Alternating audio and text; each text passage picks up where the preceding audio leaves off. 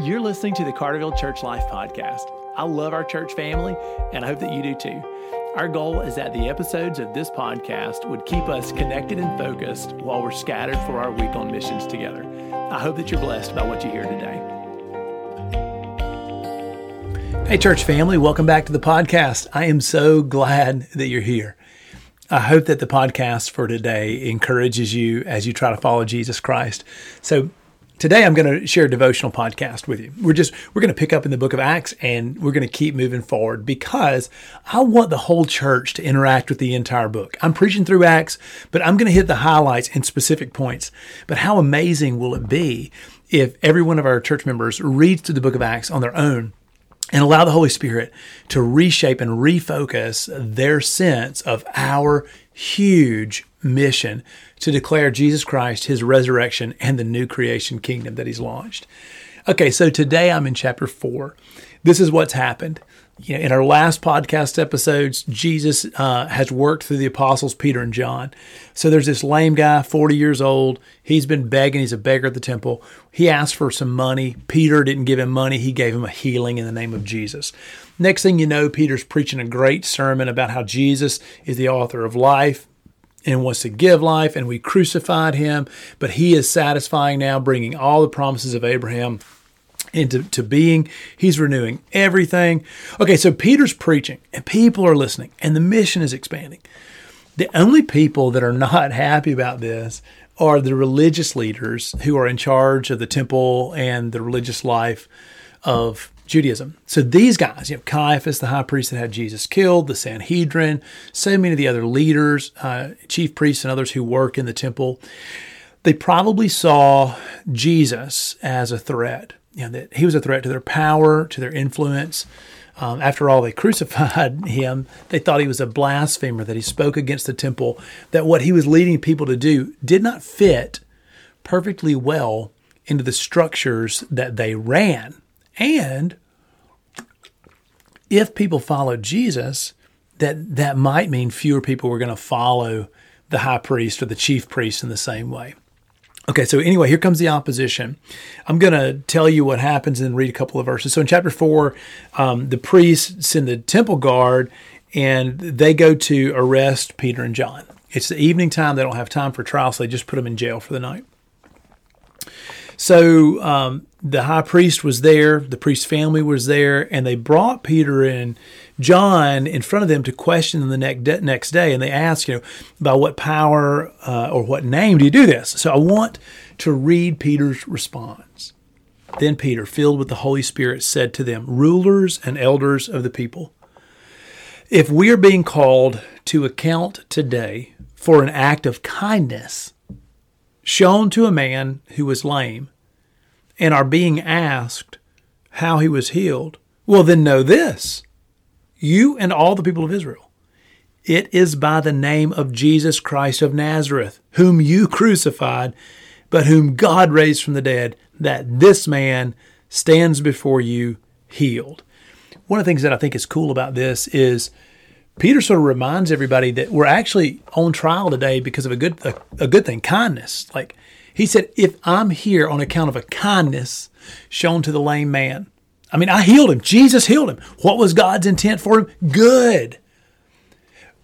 And yet, the authorities that controlled the structure of their day perceived the goodness of God as a threat to their authority. So now I want you to let that soak in. As a believer, if we are rightly aligned with Jesus, we want good for our community. And yet, sometimes, if you represent the Lord, you're going to be perceived as some kind of a worker of iniquity. Like if, if you're the problem, you're the one creating hardship. God is against us. No, that's not true.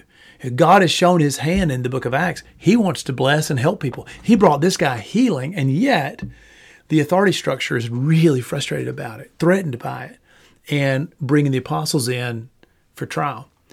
So, the first thing I want to point out is that sometimes in our culture, even if you're following Jesus, you're going to be perceived as if you're um, serving the wrong team, you're serving evil, and you're not. God has good intentions, and you should have good intentions. Now, on the other hand, let's be sure that we are working kindness. Like this is not an excuse for us to abuse people or be hard-hearted or cold nature or, or just to disregard people and then say, "Oh, well, I was serving God." No, no, no, no. Just because the world around us doesn't understand the kindness and character of God doesn't give us permission to be rude or mean. We're supposed to share our faith with gentleness and respect. But it also should set a realistic expectation for us that even if you were Peter and you were healing lame people in the name of Jesus, somebody is going to have a problem with it because they think Jesus is the problem, not the solution. We are convinced that Jesus is the solution. So I encourage you, a lot's at stake here. So walk well with Jesus so that you represent him accurately and we don't bring unnecessary scandal. But as you walk with Jesus in kindness, showing the kindness of God, don't be surprised when somebody in the world that's watching misunderstands the character of God or the intentions of Jesus and accuses you for it. Kind of a crazy idea. So Peter is very clear. He says, Look, you guys have rejected Jesus, but he's actually the cornerstone for the faith. And in verse 12, he said this Salvation is found in no one else, for there is no other name under heaven given to mankind by which we must be saved. Wow, super, super clear. Church family, we need to love our neighbor in a thousand ways. We need to stand up for justice. We need to oppose injustice. We need to fight against iniquity. We need to care for those. We need to give a voice to the marginalized. We need to feed the hungry. We need to we need to counsel and give care to those who are lonely and addicted and anxiety ridden and afraid. Like the church needs to be there to serve our neighbors in a thousand tangible ways. But as we do it, we also need to keep in mind that there is no other name in heaven by which men must be saved except the name of Jesus. So as we serve in Jesus' name, serve in Jesus' name. Like don't miss his character and his action that we're his body, he's working through us. And it's not like we have to choose between do I love my neighbor or do I share the gospel? My goodness, it's both. Like you should love your neighbor and share the gospel, and the two should never have to be divorced. So I love the clarity with which Peter has set the pattern for us. Church family, I just want to ask you to think about this. And tomorrow, we're going to move into the next scene in this trial moment. But as you serve Jesus today, love your neighbors well. Represent the kindness and character of God who is healing lame men and doing countless other good things for people. I love you.